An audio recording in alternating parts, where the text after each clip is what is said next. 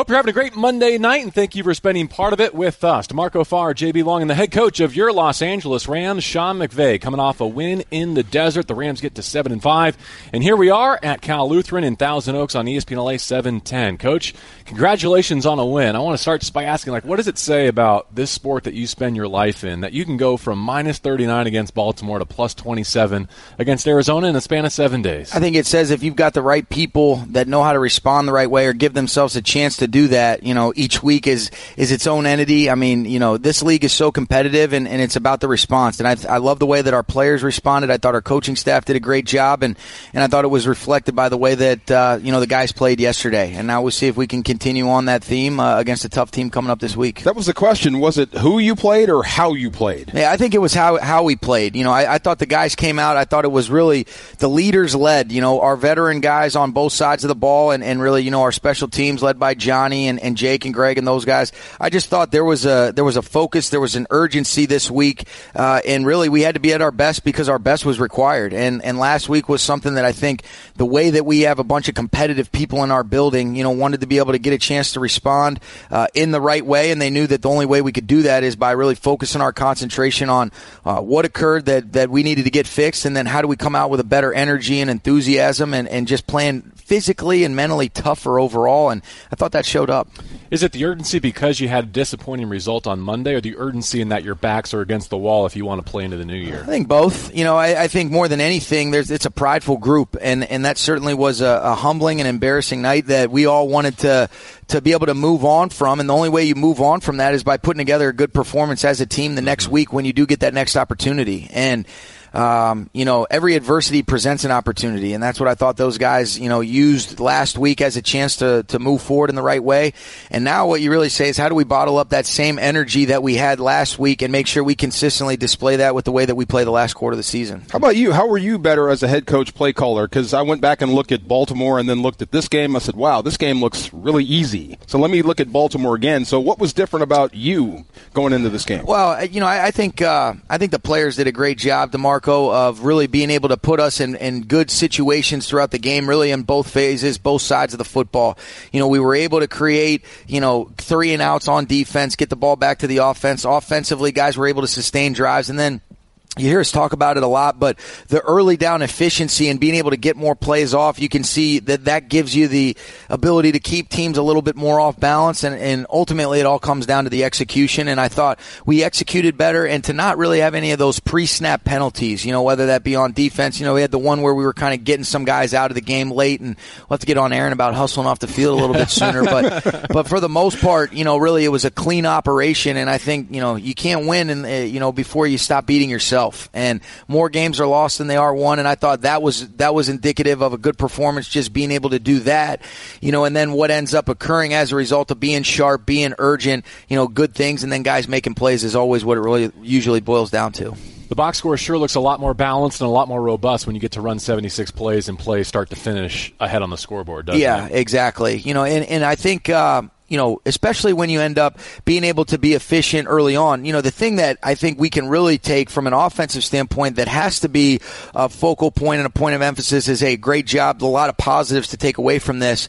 But the, the crazy thing is, is when you look at the accumulation of yards that, that we had, you know, and, and it, the stats don't matter. It's about points in this game. Mm-hmm.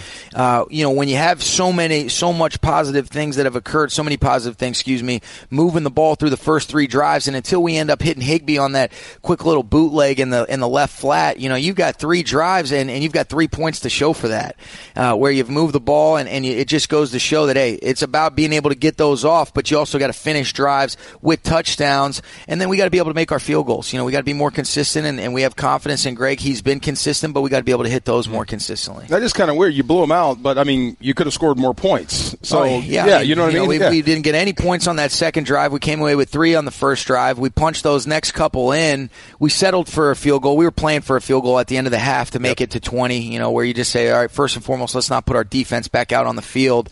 You know, and then we ended up having the fourth down stop in the, deep into their territory on a, on a fourth and short that, you know, really just execution that, that we've got to be better. But there's a lot of things that you could positively take away. And, uh, and the best part is it's always easier to correct, you know, after those things as well. One down, four to go in the regular season for Sean McVay and the Rams with D'Marco Farr. I'm JB Long, and this is the Coach McVay Show. Uh, let's go through some injury updates. And you had two important ones on the shelf going to Arizona Rob Havenstein at right tackle and Gerald Everett, the tight end. And then I understand that JoJo uh, took a knock at the end of that game with his hamstring, and his uh, regular season could be in jeopardy. Yeah, there's a, I would say, you know, want to be able to talk to him, but when you look at the longevity of what this injury looks like, he, he's probably a good candidate to potentially place on IR. Uh, and we'll see what that means in terms of filling that roster spot. But uh, but Rob and Gerald will both continue to be day to day, and what that means for their status against the Seahawks, you know, will remain to be seen later in the week. Who was your returner if uh, if JoJo couldn't go in the game? I think Simba would be the punt returner. no, and in, you in the game yeah, uh, this past Oh, week. Cooper was going to go back and fair catch it. Okay, and and he ain't, there was not going to be any returns. No would've been a fair returns. Catch. Yes. Come on, man, let Kupp return one or two. Come on now, No. not at all. But going forward, Maybe, might- yeah. Going forward, I think Yeah. you know Simba's a, good, a guy that has demonstrated the ability. He's worked at it. You know, fortunately, really, all three of our receivers could go back and, and catch punts if they had to, but those would be in kind of those emergency situations. But if you've got a chance where you're saying, all right, let's get a guy ready to actually compete and perform in that role, uh, Simba, with what I think he showed in the preseason and just his overall toughness and, and what he is as a competitor, I think he would be, uh, you know, he's going to be the next guy that'll get that chance most likely. Kupp's got 30 yards of space in, in front of him. Still fair catch. In that situation, yes. Yesterday, yes. And I heard It'd be one thing. I mean, he can return it. It's Yeah, not yeah. that I don't think he. I know he can make some plays. You look at what he does with the ball in his hands. But you know, when that occurred and when JoJo actually got injured, if he was going back, that was a fair catch all the way. And then on kick return, I heard you say Darrell Henderson earlier, which uh, he has a background in that in, in his college days. He does, and you know, I think he's he's uh, he's got a chance. You know, Mike Thomas is a guy that's done Sure. that as well. So so I think uh, we've got a couple candidates, and you know, really dependent upon the game and, and the and the weather and, and some of the elements where you're going. You know, you Sure. don't get as many opportunities just based on putting it at the 25 if it's a touchback, and you got to really measure you know the the risk reward. That's why you hate it for JoJo because it was not a good decision at all to take that one out, and so. Um, you know that was unfortunate. Yeah. To that point, is there a value to being able to rest not all your starters? This isn't college football where you have you know 80 to 100 guys dressed, but you got a quarter off in week 13. Mm. Yeah. for a veteran team, I imagine that's pretty valuable. I think it's valuable for some guys. You know, you still, you know, when you've got your 46 on, on the active roster, you're still scrambling. You know, we, we, we had to do some different things and get a little bit creative with some of the guys that we did want to get out. But uh, in some instances and for some spots, it is valuable to be able to get some linemen some snaps they wouldn't get otherwise, get a little bit of a, a workload off of an Andrew Whitworth and, and, and an Austin Blythe. But, uh, you know, usually you're always there's always a couple people that you can't, you know, Right. usually satisfy. Those are those are champagne problems. Those end up being stressful on the headset, but uh, much better than than uh, than some of the other things that we've dealt with. Jared Goff throwing blocks. It was great. Fired me up, man. It was good. It fired a lot of guys up. you what I'm talking about, It yeah. was. Uh, it was it was a uh, just cover up block. It wasn't really. you got pads. removal. Come on, put your head in there. That was the fastest I've seen him put his foot in the ground when he realized that thing was cutting back across the grain. So, no, guys were excited about that, man. It was fun to, to hear the, the response from his teammates in the team meeting when we showed that one today. All right, well, number 16 may not have a future as a road grader, but we will go through his day as a passer in the desert with Sean McVay as the Coach McVay show continues from Thousand Oaks next on ESPN LA 710. Goff is a shotgun snap. Bubble screen left side, Robert Woods waiting for his block. Now cuts back to his right. He's got this. The 10, the 15. Goff throws a block. 20, right side. There goes Robert Woods. Track speed down the right sideline and shouldered Wow. out in Cardinals territory. From the left numbers, he crosses the field and picks up third and nine with a ton. All right, welcome back to Cal Lutheran in Thousand Oaks with D'Marco Farr. I'm JB Long and the head coach of the Los Angeles Rams, Sean McVay. Uh, just part of a career high day for Robert Woods, including yards after the catch. He had 131. The team had 275, the most by any NFL team in the last four seasons, Sean. I know that's been a critical part of your offense for three years now. Can you just give us a sense of what goes into coaching that and preaching that and then how it plays out on Sundays? Yeah, I think the guys did a great job of, of being able to create on their own, uh, urgently getting up the you know the field immediately, and then I think a lot of that is a reflection of great ball location. You know, you talk about the accuracy, the importance of the timing and the rhythm, and thought a lot of these plays were when the guys were able to separate. Jared's giving them a front pad throw or putting it in a spot that gives them a chance to run after the catch. You know, and then there were a couple plays like the one you just listened to right there where it's a great individual effort on a screen where you kind of flip it out to a guy. Certainly not how we drew it up, but, uh, you know, Robert has the presence in the, the feel and awareness to be able to cut it across the grain. Uh, Jared leading the way as a, as a lead blocker. And then what's fun too is you watch the way Todd was pursuing behind, you know, just his overall effort. I think there was a lot of plays that were indicative of our guys competing for one another. What does the effort look like with the burst speed and finish every single snap? And I thought that showed up for our team, which is a real reflection of their character. You just made me out to be a liar. I told everybody that was the design of the play. Yeah, that's no, what he I, called to get that thing to come exactly. back. Exactly. I knew they were over pursuing. If there's a reverse one, uh, yeah, quick screen. If there's one guy, I mean, look, uh, winning games is all that matters. But if I could will one guy into the end zone, it would be Robert Woods. Yeah. For what he gives to the offense, what he gives to his football team, just to get him in the end zone. Yeah, his play energy is contagious. I, I think you look at just when you see a receiver play like that, even, you know, you look at some of the run, you know, the blocks that he's throwing in the run game, digging out safeties. Um, he's a selfless player. He's got a great play energy. I mean, when you just watch certain guys, they exude a confidence and they just get people excited. And he's one of those guys for our team that people feed off of. And I think it's just the way that he competes, snap in and snap out. He's one of, you know, really nice guy. But then when the, when he's in between those lines, he's a war daddy, man. Robert Woods, three straight seasons with 700 plus wow. receiving, six receiver in franchise history to accomplish that first since 2008, and Torry Holt. The Coach McVay Show presented by In and Out. That's what a hamburger is all about. What do you like most about Jared Goff's day besides throwing the blocks that he did? Yeah, I, th- I, just thought the overall efficiency that he operated with. I thought he made great decisions. I thought some of his greatest plays. You look at the two minute drive where you know we ended up having a, a, route where somebody slipped on it and he got through a progression. There was a little bit of push in the pocket and he threw it over the top of Malcolm Brown's head. And I thought that was a great play because it was the only play he could have made. So I thought the overall just taking good care of the football, distributing it, making consistently good decisions, and then I love seeing him be able to make a couple plays off schedule. You look at the one third down where get a little bit of inside penetration. He gets flushed to his left, scrambles with big eyes, has two hands on the ball, and finds Cooper Kupp on the left sideline on a third down and three. So there was there was a lot of things I liked, but I think it's just the overall body of work in terms of what does it look like to play the position at an efficient level throughout the course of a game, uh, efficiency on third downs, but also the first and second down decision making, being able to change and move the launch point. Um, it was it was a, a real reflection of a job well done, you know, from Jared leading the way for our offensive unit you talk so many times on this show and elsewhere about you know his greatest attribute might be the way that he handles adversity and the tough times he's been through as a player. That month of November was tough on him. I can only imagine one of the toughest of his football career at any level. How important was it to see him come out the other side and have that performance yesterday? Yeah, I think it was important for our team. It, this, this is, you know, the, the one thing is we go through all this together. You know, that this isn't a, you know, certain guys get more, you know, the quarterback position always going to be one in the spotlight and, you know, he's got broad shoulders. He can handle that. You know, I, am sure you guys say negative things about me too, which, you know, I, I can handle Never. that and we just D'Marco, keep going back you? to work, you know? Yeah, as Maurice, long as I'm not here. Right? Maurice, Maurice has one, and I'm going to throw him under Yeah, the bus no. later. I do want to ask you something. It'll be go good. But I, I think, uh, you know, overall, you know, guys put their head down, they just go back to work and you compete to the best of your ability. And I thought, I thought it was great for our team. And I think it, it's always good for a player to have that kind of success because, you, you know, you have tangible things to draw confidence from as you build into the last quarter of the season. But he played well. Uh, he did a good job. And, and those are things that we expect of him and that he knows he's capable of. And it's not always a reflection of just what he can control. I think yesterday's performance was a collaboration of all 11 of the unit and guys, you know, being able to feed off one another. And that's why football is the greatest team sport there is. No doubt. Uh, funny, uh, lining up to talk to Tyler Higbee after the game. Great game. Great game out of him. And the first person he mentions is Gerald Everett. Yeah. His first answer. We're asking him about the game he just had, and he mentions Gerald Everett. We we miss him on the field. Just weird, you know. Talk about yourself once. Tyler Higbee is a glue guy. He's he's one of the guys that you know. If you look at the the way that his teammates love him and just his overall, like you talk about Robert Woods play energy and stuff like that. You know, one of the things I always love about Tyler Higbee, watch any time that a guy is tackled, whether it be Todd or Jared or one of his, you know, Robert, you know, Brandon Cooper. Watch who the first guy, if he's in proximity, is going and picking up his teammates. You'll always see Tyler Higbee do that.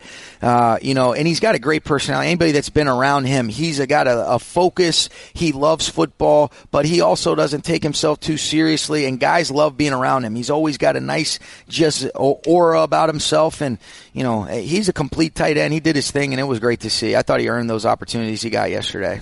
Talked about some of those favorable down and distances that you had offensively in our first segment. Maybe we can touch on the running backs here. Todd specifically, but Malcolm had one or two in the second quarter as well. Those little hidden yards after contact that turn maybe I don't know, second and 10 or second and 9 into second and 5. And I imagine as a play caller, that's a world of difference. It's huge, you know, because now you have all your run pass balance, uh, you know, options, and, and you can really activate a lot of different things and present a lot of different things to the defense that you're really not sure what's coming. And, and I think that's where you can start to see game plans unfold. You can have some of your plays play off of one another, but if you're not able to get into those normal favorable situations, it's hard to really get into any sort of rhythm, you know, and, and then you end up being, you know, a little bit regulated in terms of, all right, we're, we're one dimensional. Uh, you can just be a little bit more multiple, and I think that always puts you in an advantageous situation offensively as is on the flip side when you're in those second and longs from a defensive perspective. Now you make offenses one dimensional and you can present more to them. So yeah, it works both ways. Offensively, it's funny what happens when you have the same five guys starting for more than one week. Yeah, yeah, up it, front. Yeah, that continuity is invaluable, and I think uh, as you accumulate some experience with these guys, D'Marco, it is helpful to be able to find out. All right, what do these guys do best, and, and how can we continue to adjust and adapt our system accordingly? So I was going to ask about that too. Like, are you and Jared learning what they do best and and how to play call and execute plays accordingly with the new group up front? Yeah, and but I I also think that yesterday was was a combination of it's a little bit different than maybe what we had seen, but it also is still about uh, executing plays that build off one another and and you know usually comes back to the fundamentals, the techniques. But but yes, there is a little bit different approach. While uh, when we are throwing it, it might be similar type actions, but you know what exactly is it? Off of a wide zone fake? Is it off of a tight tight zone fake? Those things are very subtle nuances, but you're still running kind of the same kind of concepts to attack uh, various defensive structures. All right, report through the through the offense there, and I do have a challenge from Maurice Jones-Drew for Sean McVay coming up next. But hey, the uh, defense pitched a three-quarter shutout. The ones did at least, and we have to get to them and what they did to the Cardinals as well as we continue with this edition of the Coach McVay Show live from Thousand Oaks on ESPN LA 710. Murray fakes the draw, back to throw, pressure in his face. This one is intercepted at the 30-yard line, down the left side, return for a touchdown. The third time's a charm for Taylor Rapp. The rookie scores it for LA. And this one's out of hand. All right, welcome back to the Coach McVay Show with D'Marco Farr. I'm JB Long, and the head coach of the Los Angeles Rams, coming off a win over the Cardinals. They are home in prime time to Seattle this week. Taylor Rapp didn't get to play against the Seahawks in his hometown uh, last go round, and uh, boy, if he didn't return that one for a touchdown, I'm sure his teammates would never let him hear the end of it because he had one go off his chest plate, another one called back because of a penalty before that touchdown. Yeah, no, he he played a great game yesterday, and, and I thought, uh, you know, really just overall his body of work within the last couple games has been indicative of what we saw at UW, you know, throughout his college career. And I think you see a guy, he's playing faster, he's playing uh, more assertive. He's he's doing a great job of making plays in close quarters. You know, he closes in on guys, he takes great angles, he has great concept recognition, and I think all those things showed up yesterday. I just, I who taught him to tackle? I mean my God, it's natural, but damn, yeah. he's great at yeah, it. Yeah, you know, certain guys have a great feel for just kind of being able to kind of close that angle, yeah. uh, be able to pick and choose a spot and be able to knife, you know, a guy down and, and be able to wrap up and, and, and get a guy down. And, and he's just got a great feel. Like you said, certain people have a knack for it. I think he understands angles. You know, you talk about when you're closing the space between somebody, you know, long stride, then you start to shorten your stride, shuffle, shoot. He's just got a great feel for how to really be able to put all those tools together and make those split second decisions. What school do you go to again? There you go. Oh, that guy. Yeah, Huskies, right? The, the one whose head coach decided to step down. Now you got to bring that up. You yeah, got to bring that up it was and bring a rough me down. morning for you. Great Phil stuff. Anderson Wow, making a personal decision. Unbelievable. Yes. Uh, one one major difference I think we noticed yesterday was uh, T. Howard getting some reps on defense, maybe more so than uh, Marquis Christian in your sub packages. What was it against the uh, matchup against Arizona that made sense there? There was just a couple things that that, that we like personnel wise. I thought you saw him do a great job. Yep. I want to say he played about 33 or so snaps, and he made his presence felt. You feel his speed, you feel his athleticism. Uh, you know, when, when when we did send him forward a couple times, you could see, you know, he's violent and, and he's got the ability to. You feel like you can get some good matchups if you get him matched up one on one with a back and, and pass pro, and so uh, it was good for him to be able to play the way that he did. I think uh, you know Joe Barry did a great job getting him ready to go, and, and I thought he answered the bell really in his first extensive action. Was that Kenyon Drake? He flat backed on it the was. blitz? Yeah, I mean, yeah. nice shot. I like watching him play. I mean, he's active. He's he's a guy you can use out there on defense. Definitely. No question. Yeah, and and he was uh, you know same same thing. When you go back to, to why you liked him so much at TCU, you saw those things show up yesterday, and that's always encouraging. Six defensive sacks, the most uh, for the Rams in a game since last year. Able to do it mostly with just rushing four. But what I liked is, you know, watching film of Arizona, you can see how important their quick game, their screen game is. And it wasn't just selling out to go get those sacks. Like Dante Fowler batting a couple of passes on his way to Kyler Huge. Murray. Yeah, it, it, was big, JB. I think it was a, a reflection of uh, great plan by our defensive coaching staff and then our players' ability to be able to execute it. And winning one-on-one matchups, I thought the first snap really indicated, you know, the way guys were ready to play with the way we defended the run. You look at the way that Seabass, you know, Sebastian Joseph Day takes on a double team. You look at the way that try to bring a tight end across the formation. Michael Brocker sheds him, comes off and violently makes a play. So uh, just the snap in and snap out. I thought, you know, we looked like a tough physical unit. Thought we played sound on the back end, and I thought it was a perfect collaboration of rush and coverage for efficiency on defense. You know, I, I got into an argument with Warren Sapp. Um, I think knocking a pass down is as good as a sack. He begs to differ. It's a dead play if you knock the ball down. Yes. That's as good as a sack to me almost as good almost? as a sack. Okay. And I say this because a sack entails negative yards unless the quarterback rushes the ball out of bounds for a zero yard gain, which goes in the stats as a sack. Fair enough, right? So because you're truly setting somebody backwards, that would be my only. Hmm. I, now, if you say it's like a just as good as a tackle for no gain, now you're talking okay. the same language. Okay, all right, we're close, but I mean, you're still dead in the play. like- it's good. Yeah, It's a huge play, and I'll tell Yeah. you what, it's especially relevant for that team, D'Marco. We we pointed that out actually in the team meeting. Don't- You know, because Dante had two of those batted balls on some screens or RPOs, if you will.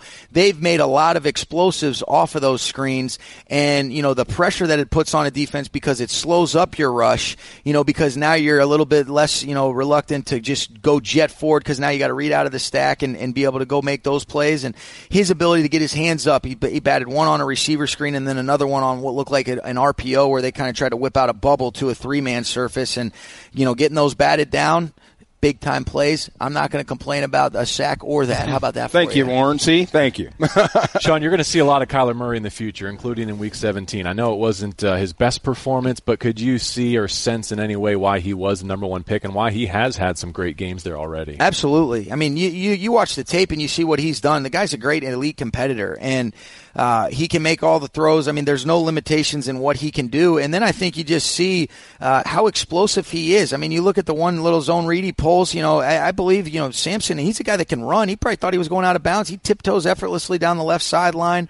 Uh, he can he can get the ball down the field. I mean, you just look at their body of work, and, and certainly one game is never an indicator of the entirety of when you've played 12 games. You look at his body of work as a rookie quarterback in this league, what he's done, and, and the amount of pressure that he's applied to defenses and amount of plays he's made. This guy's a real deal. No doubt. Hey, uh, just to go off something, what is grounding?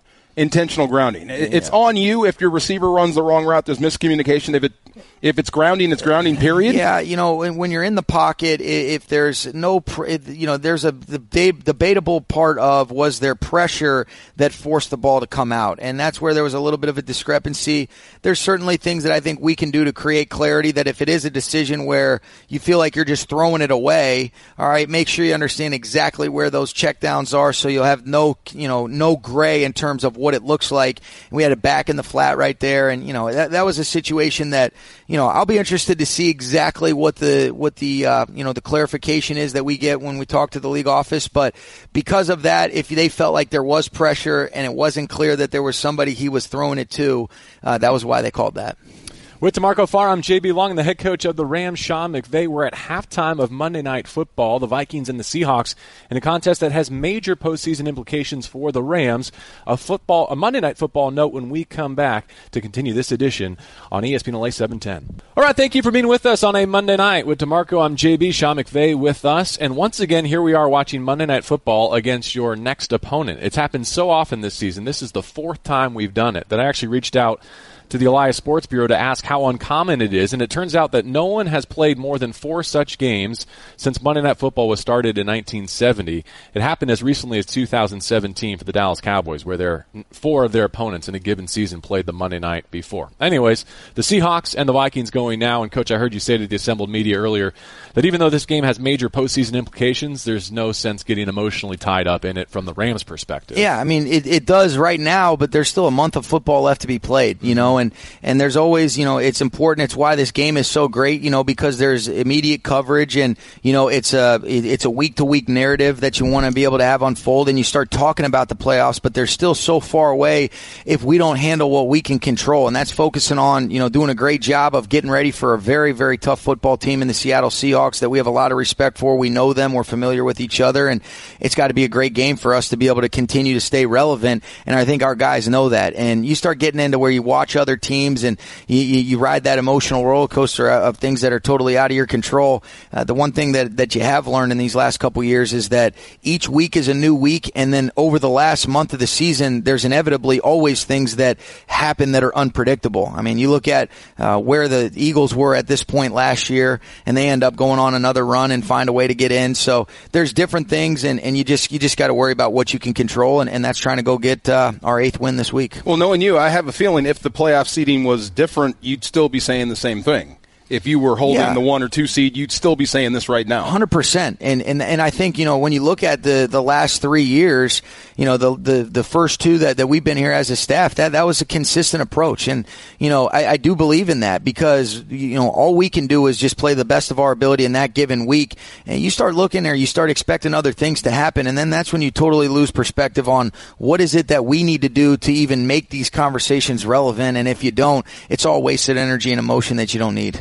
Let's change gears and give you an opportunity to take Maurice Jones-Drew, our partner, to task. I, te- I, teased it earlier, but uh, coach, just to set the stage for our audience, there have been a few situations recently on, on, a running play where Robert Woods, in particular, but any receiver will motion into a tight formation, yep. line up behind, let's say, a, a tight end or a tackle to help lead the way in a running play great running back that he was in his day, Maurice says, I don't like that. Get that extra traffic out of my way. Let me take that safety or whomever on. What say you as the play caller for the Rams? I say to Mo, certain runs, yes, if you have the ability to handle support. But as elite as he was back in his prime, there are certain run concepts that if he wants to make a safety miss five yards into the backfield before he gets an exchange, then I say to you, come on down, big fella. We'll sign you to a contract because now we're playing plus one. Uh, you know, so there is a balance, and I certainly have heard that. You know, because I do understand when you're talking about some split safety stuff. You know, where they might not have an extra guy down into the box. All right, hey, just let the receiver block the corner. Let me take care of the safety, so I at least know when I get to the second and third levels. All right, that I'm not going to get sideswiped from a corner. I've definitely heard that consistently. Uh, Mo's a very smart guy, has a lot of production, a lot more production than I did in this league. All right, but uh, I say to you, my friend, on some of these tight zones where a receiver has to account for the forced defender, you want to leave him unblocked. It might be second and 15. I, I, I, will say, you've taken a team to the Super Bowl. His youth team didn't make the playoffs I don't think year. so, yes. I, will have to remind Knocked out him of early. when we yeah. pass along. Hey, we've had some answer. moments that he could get on me, though. You know, so it's, it's a balance. You know, there might be some good things that can come off of that, but. Uh, you know, I'd love to sit and watch some film with Mo. Hey, I'm not, I'm not afraid. If he's got some good suggestions, man, come on down, Sounds big like fella. a bit waiting to happen. Absolutely. Can we put it on tape, please? Good stuff. Uh, you know, uh, just watching Todd Gurley get off again. Uh, when the running game works, it seems like in everybody's offense, when the running game is consistent, you have success offensively. I think that stands true for this offense in particular. Hundred percent, and and really uh, it's a balance, and, and to be able to get the runs going, be efficient, uh, then it can get some other stuff that complements the runs, off, you know, off of that. Whether it be your screen game, your play action, some of your movements, and when you can get all those things going, I think that's when you can really see everybody get involved and everybody have a contribution to an efficient overall day. And I thought Todd did a great job yesterday. You know, even something that's as subtle as all right, we got a play action concept call. They did a nice job, and Jared does a great job decisively finding his check down. That's a 20 yard gain to Todd in the flat you know, just being able to get the ball in his hands. And then he did have some really good, tough, hard earned runs where he's getting more than what's blocked for. And, and, then some guys also did some good job, you know, did a nice job of being able to give some clean surfaces. So I thought it was, uh, you know, as always, a collaboration of the unit. But but when Todd uh, has a good game, I bet you you'll see some uh, real big time relevance in, in, terms of or correlation, I should say. When Todd plays well, uh, usually that means the offense does, and probably the Rams are winning a lot more than they're losing. Hmm. The Coach McVay show is presented by In and Out tonight. In and Out. That's what a hamburger is all about. A few uh, NFL kind of league wide storylines that I wanted to get your take on. We didn't get to speak last week. Um, I'm not sure if you saw there was a piece on Ravens analyst Daniel Stern and the role he plays in kind of feeding John Harbaugh in game information as it pertains to expected points added, win probability. The context was the Ravens have become like a very aggressive fourth down team. Sure. You just saw them here. There's a, a nerd nest right down the hall. They do a great job for your staff as well. But you know, the premise of my question is just like how much in-game information is too much as not only the head coach but the play caller. Like, uh, do you have to kind of limit what you're hearing so that you can think clearly and do the best for your team as well? Yeah, I, think um, you know, with regards to those things, I think it is a, a part of the the pie in terms of how you allocate and use those decisions. The thing that is different is when you take a lot of those stats, uh, that doesn't necessarily always take into account there's 22 moving parts on every single snap. There's certain plays you might like based on a team being regulated or more multiple. What are those matchups? So while I definitely think there's a lot of value to it, to say that there's one overall, just overarching approach uh, week to week where it's the same thing if those same situations present themselves, I think that does ta- doesn't take into account uh, those matchups matchups. You know, you might have a guy that you're you're limited where you're, you know, injured or playing with a guy that's down the line on your depth chart that's at the point of attack.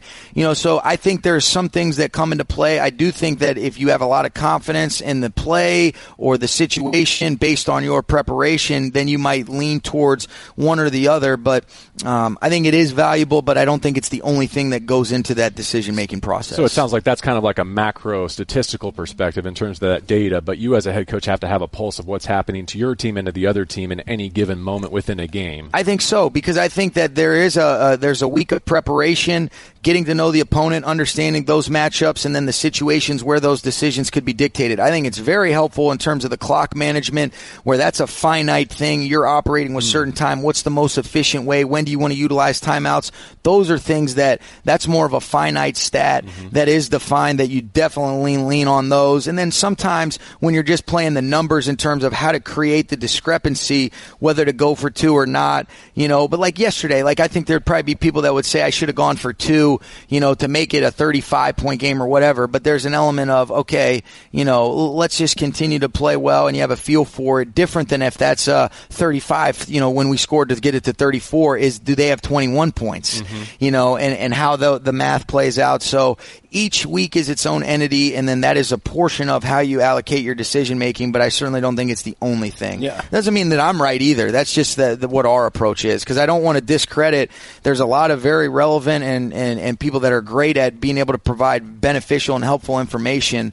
You know, but but how much of it do you take into account is, is what we have to really kind of decide. And I think part of it is a it's a balance of both. Yeah, 34 was enough. 20 was enough to win yesterday. So yeah, I get you. If I look in your eyes as a, as a player and I say, Coach, I can get it done, I can make this play, damn the numbers. Believe me. Yeah. You know, this is what you coach me to do. No doubt. And and last year when we were at Seattle, you know, I don't know what the numbers tell you, but I, I bet you based on, you know, there was a lot of reasons why you'd say maybe don't do it, punt the ball away. And, mm-hmm. uh, you know, the confidence, the belief that the players had in themselves to, to go ahead and get that half a yard or whatever it was when we ended up sneaking it with Jared, that was more of a gut decision based on the trust you have in your players. You know, I'm sure that probably when we ended up running for it on fourth down to kind of try to seal the game against the Cowboys last year in the playoffs, that was probably a questionable decision. But some of those things you, you trust guys, and then you say, all right, what is the dynamic of the team? And I think when you look at two teams over the last couple years that have really had a bunch of good momentum going, the Ravens are playing at an exceptionally high rate.